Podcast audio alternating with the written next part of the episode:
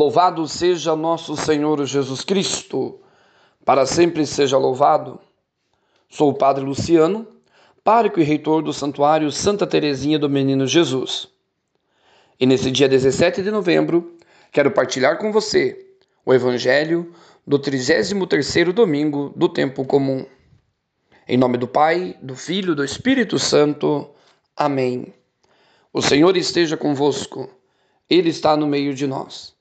Proclamação do Evangelho de Jesus Cristo, segundo Lucas. Glória a vós, Senhor.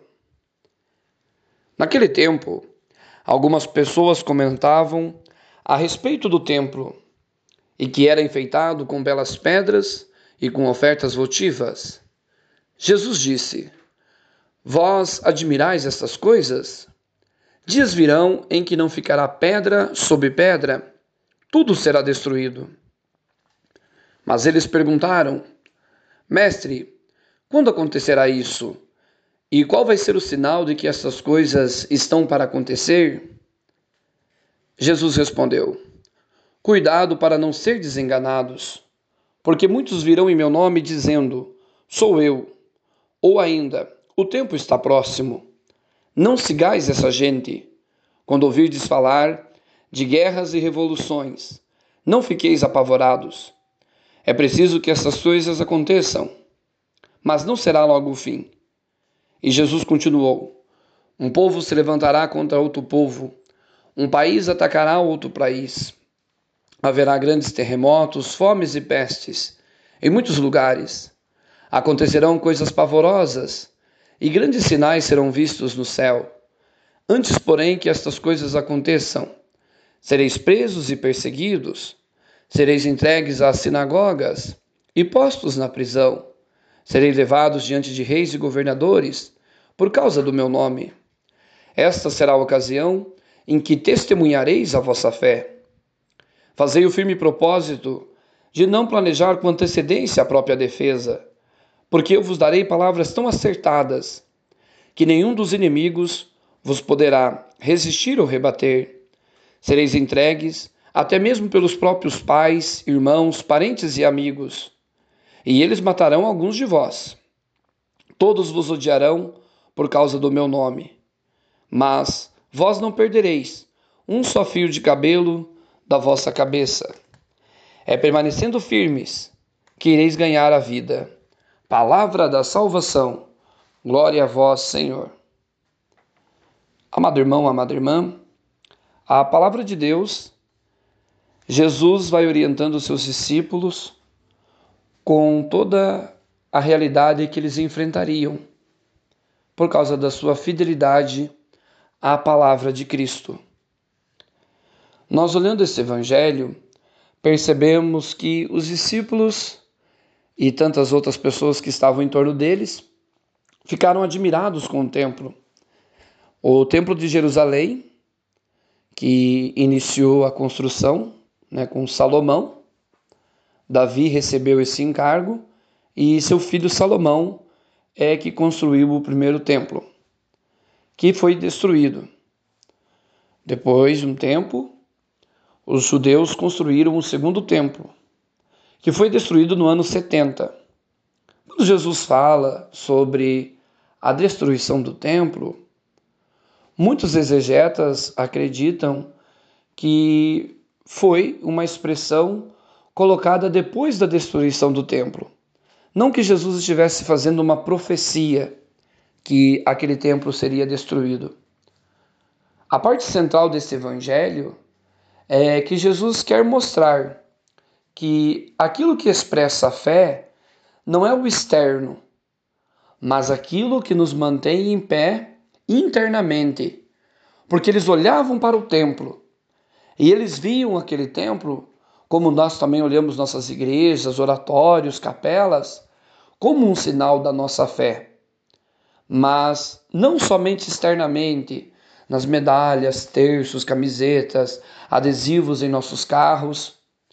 O que realmente mostra quando nós temos fé é quando nós permanecermos firmes diante das contrariedades.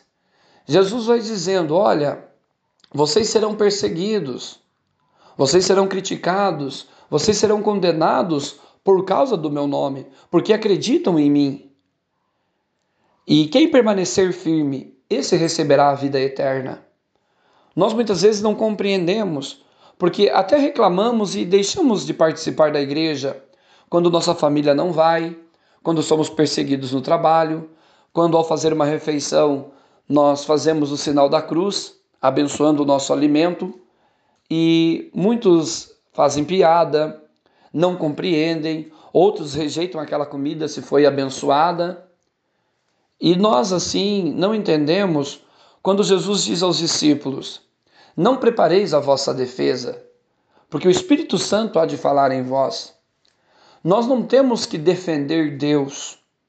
Às vezes arrumamos conflitos religiosos e situações dentro de nossas casas ou locais de trabalho, faculdades, com o intuito de que nós temos que defender Deus. O que a palavra de Deus nos apresenta? É Ele que se revela. É Ele que vai mostrar a sua bondade. É Ele que vai mostrar a sua vida eterna para aqueles que não creem. A única forma de Deus se revelar é pelo nosso testemunho. E quando nós dizemos essa expressão, eu não tenho que defender Deus, a realidade que nós queremos trazer é a seguinte: nós não temos que tentar provar que Deus é bom, que Deus é eterno. Não. Nós temos que viver a bondade de Deus, a eternidade de Deus no nosso jeito de ser, no nosso testemunho. Jesus diz isso muito forte aos seus discípulos e diz a nós também. É nessas ocasiões que vocês testemunharão que acreditam em mim e na minha palavra. Às vezes você, meu irmão ou minha irmã, está passando por uma situação de dificuldade, de conflito e de enfrentamento aonde você trabalha, onde você estuda. Essa é a ocasião para você testemunhar que realmente você tem fé. Não preparando uma defesa ou uma artimanha de como você vai mostrar a sua fé. Não. Mas é deixando Deus te guiar. Nós compreendemos pela palavra de Deus uma expressão muito bela. Maria guardava todas essas coisas em seu coração. E nós, como cristãos, como católicos, somos chamados a ter um discipulado como Maria. Muitas coisas, muitas graças que acontecem em nosso coração, nós devemos guardar dentro de nós. Muitos desafios, muitas limitações que nós passamos, devemos colocar em oração diante do Pai. Por isso, meu irmão, minha irmã, olhe sim as belas igrejas à nossa volta, que mostram aquilo que nós cremos, mas, sobretudo, olhe para o seu coração. É essa beleza artística que Deus quer revelar e a sua bondade permanece no meio de nós. Que o Senhor te abençoe, que Ele te guarde, tenha uma excelente semana, que Santa Teresinha interceda por cada um de nós. Abençoe-vos o Deus Todo-Poderoso. Pai, Filho, Espírito Santo. Amém. Fiquem com Deus.